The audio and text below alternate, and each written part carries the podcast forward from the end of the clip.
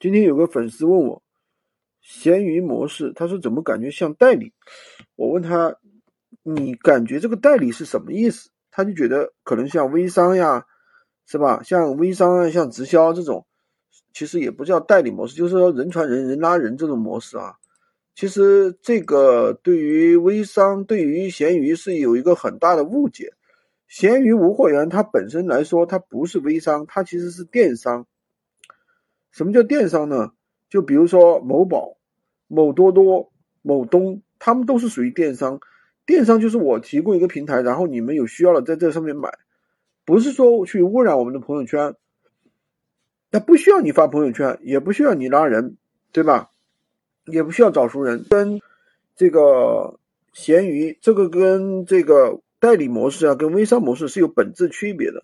所以说这一点一定要搞清楚啊。他只是说，他只是说零起步，零起点，零起点比较低，只是说你去发像发朋友圈一样那么发就可以了，对吧？而不是说像真正的电商平台，你那个宝贝描述啊，嗯，宝贝详情页啊，可能要做的非常的精美，对吧？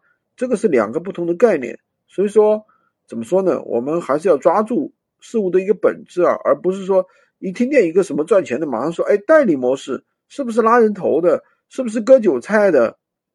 当然了，防备之心我们应该有，但是我们也不能捕风捉影了，对吧？属于捕风捉影，这个就有点过了啊！今天就跟大家分享这么多。如果你想学习更多的闲鱼无货源的干货，可以关注我，当然也可以订阅我的专辑，加我的微三二零二三五五五三五，获取闲鱼快速上手教程。